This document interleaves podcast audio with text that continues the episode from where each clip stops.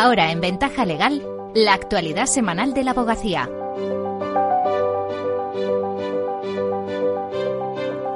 Bienvenidas Isabel y Mercedes, ¿qué tal? Hola, buenas tardes, bien. Todo vuestro.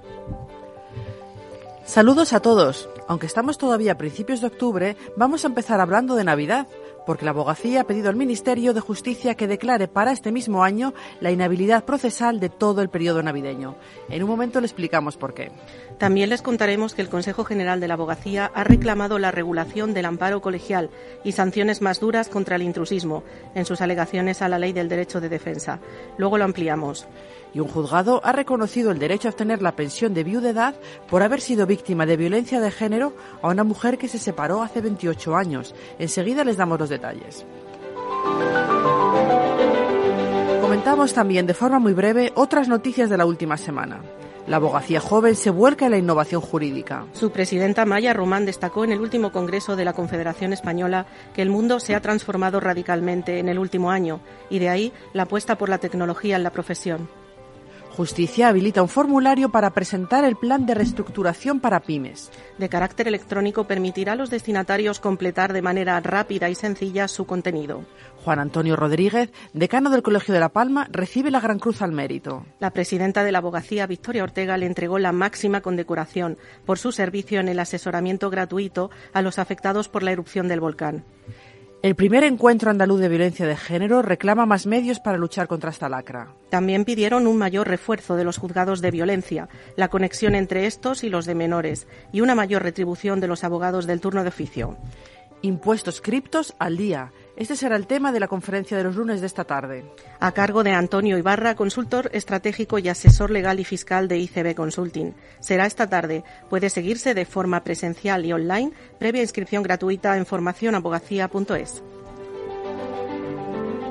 No más Navidades sin conciliación en la profesión. La presidenta de la abogacía, Victoria Ortega, acaba de solicitar formalmente al Ministerio de Justicia que decrete como inhábil todo el periodo navideño de este año, a la espera de que se aprueben las leyes de eficiencia que lo establecerán de forma permanente.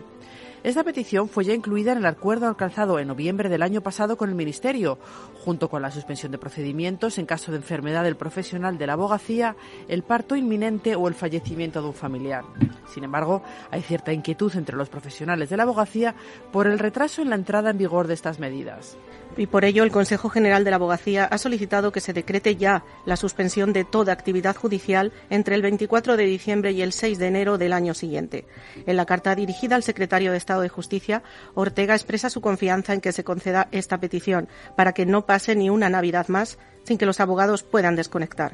Auxiliadora Borja, adjunta a la presidencia para la Oficina de Representación Institucional de la Abogacía, nos dice por qué es necesario.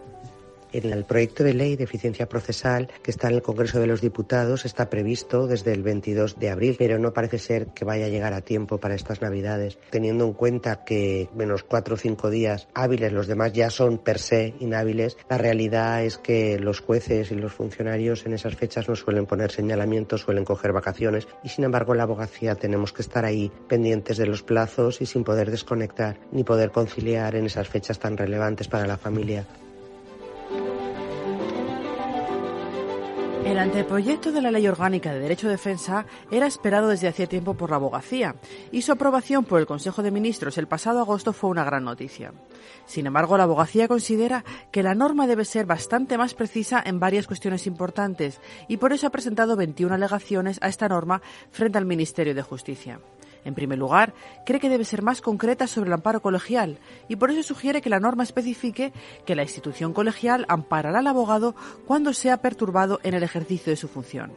También ha pedido mayor contundencia frente al intrusismo, así como una reforma del Código Penal para que las agresiones a los letrados en el ejercicio de sus funciones se sancionen con penas de uno a cuatro años de prisión y también reclama que estas penas se agraven cuando las agresiones se realicen con armas o cuando causen lesiones graves o riesgo para la vida.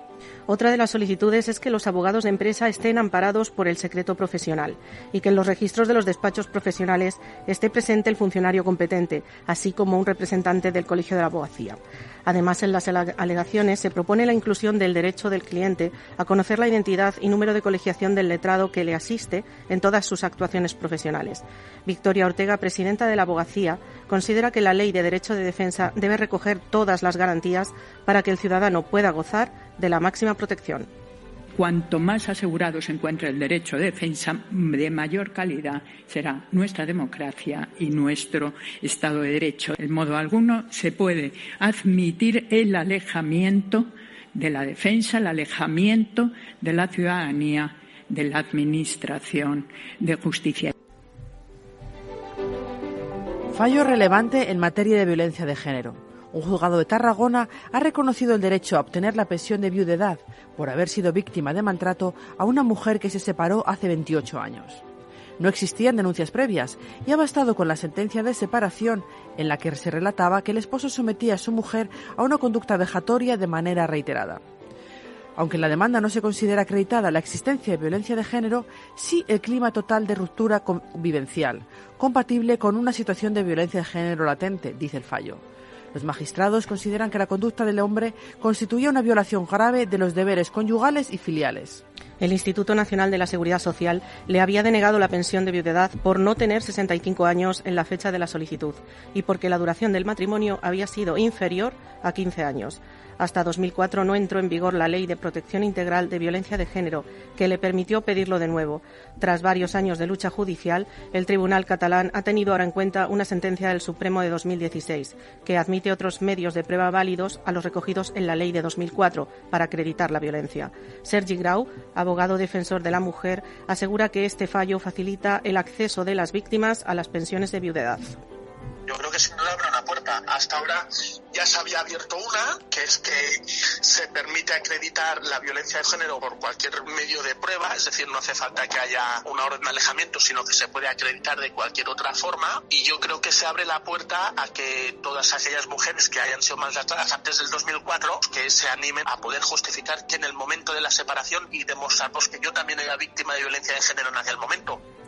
A sus 65 años recién cumplidos, la mujer va a empezar a cobrar ahora la pensión de jubilación y la de viudedad al mismo tiempo. Y vamos ya con el abogado de la semana. ¿De quién se trata, Mercedes? es Matías Movilla. Ha conseguido que el Supremo excluya el tiempo inerte para calcular una indemnización por despido. El alto tribunal unifica doctrina en esta reciente sentencia en la que reconoce al trabajador una devolución de más de 96.000 euros.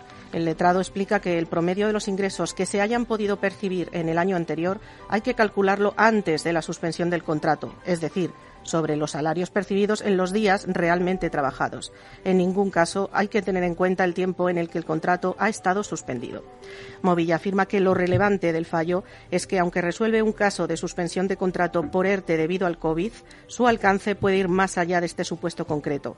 Cree que se podrá extender a la incapacidad temporal, las bajas por maternidad o adopción y las excedencias con reserva del puesto de trabajo hay una ampliación de los criterios Tribunal Supremo a la hora de establecer cuáles son los criterios, un poco por reiterar la doctrina, ¿no? El principio se dice, para calcular la indemnización por despido es el salario del último mes. Esa, digamos, es la norma general, ¿no? Pero luego hay todas una serie de supuestos especiales que se han ido incorporando paulatinamente a través de diversas sentencias. Enhorabuena al abogado y a su cliente por este fallo pionero. Con eso terminamos. Hasta la semana que viene. Gracias Isabel, gracias Mercedes. Gracias.